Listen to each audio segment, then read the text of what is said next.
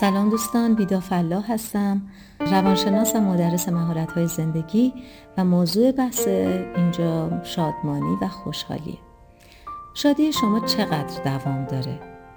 اصلا بیاید بررسی کنید در چه صورتی خوشحال میشید. چه اقداماتی چه کارهایی که اگه انجامشون بدین با اونا احساس شادمانی می‌کنید؟ با خرید یک کفش یه لباس یه ساعت گرون قیمت خوندن یک رمان گوش دادن به یه موسیقی دیدن یک فیلم یا نوشتن یک خاطره. با سفر کردن به یک کشور دور و پول خرج کردن زیاد خوشحال میشید؟ چه خوب! شاید همه اینا شما رو خوشحال کنه. اما مسئله اینه که چند درصد این خوشحالی برای خودتونه و چند درصدش برای تحت تاثیر قرار دادن دیگرانه. تا بدونن شما آدم خاصی هستید. یا اینکه آدم ارزشمندی هستید. چون پول زیادی دارید و این قضاوت هرچند اگه با حسادت اونا توأم بشه شما رو می‌تونه خوشحال کنه. واقعا می‌تونه. درصد زیادی از آدما مشکل عمدهشون مردمه. همون مردمی که اگه سر حرف باز بشه اصلا قبولشون هم ندارن. ولی به شدت تحت تاثیر قضاوت های مردم عصبی میشن.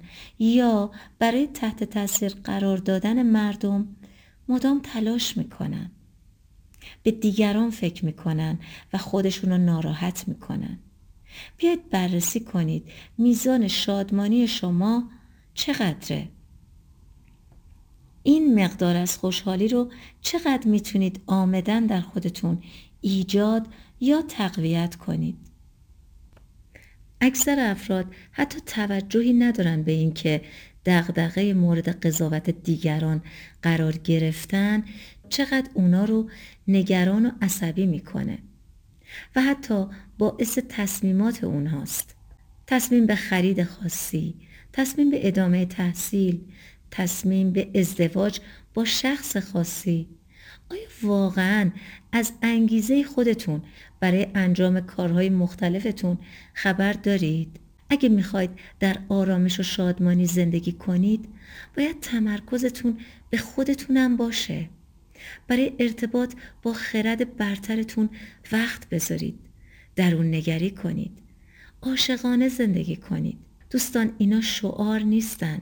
و البته برای کسی که مدام مشغول رابطه هاشه و خلوتی نداره برای با خود بودنش شاید خندهدار و البته دشوار باشه.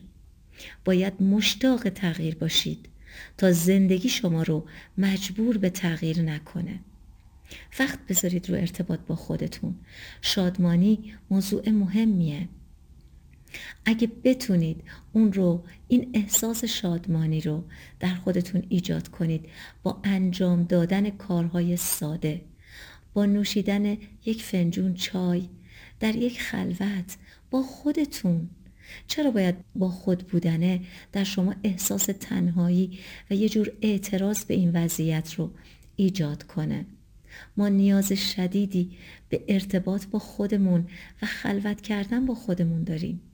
و در عین اینکه در این شرایط بتونیم آرامش و شادی رو در ذهن و سلول های بدنمون تجربه کنیم.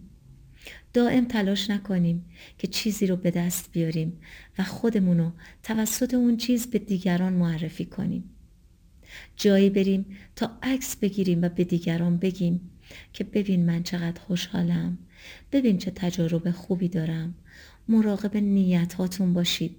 نیت های شما می‌تونه سناریوتون رو تغییر بده. اینکه چی کار می‌کنید یه قضیه ایه ولی اینکه چرا دارید این کارو می‌کنید. واقعا قصدتون انگیزتون چیه؟ می‌خواید دیگران رو چگونه تحت تاثیر قرار بدید و چه پیامی درباره خودتون به دیگران بدید؟ اینا می‌تونن مسائلی رو برای شما ایجاد کنن و در عین حال عصبیتتون رو بیشتر کنن. چون کسی که دقدقه تحت تاثیر قرار دادن دیگران رو با امکاناتش داره قطعا خودش با امکانات و موفقیت های دیگران به شدت تحت تاثیر قرار می‌گیره و حالش بد میشه. و چنین فردی آزاد نیست راحت نیست خوشحال نیست.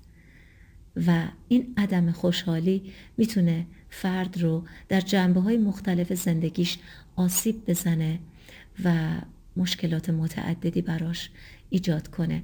مشکلات شخصیتی رفتاری مشکلات ارتباطی مشکلات کاری حتی از لحاظ درآمد افت شدیدی می‌کنه. از همه مهمتر از لحاظ سلامت مراقب روانتون مراقب نیت هاتون باشید و برای این کار قطعا به خلوت نیاز دارید. امیدوارم که مطالبی رو که بهتون میگم دنبال کنید و هر کدوم از این مطالب گرچه کوتاهه ولی نکات مهمی رو براتون داره که با یادداشت برداری در دفترچه تمرینتون می‌تونید اینها رو به شکل مراقب وار تمرین کنید تا به تدریج تغییر کنید و زندگی سالم و پرباری رو بسازید. موفق باشید.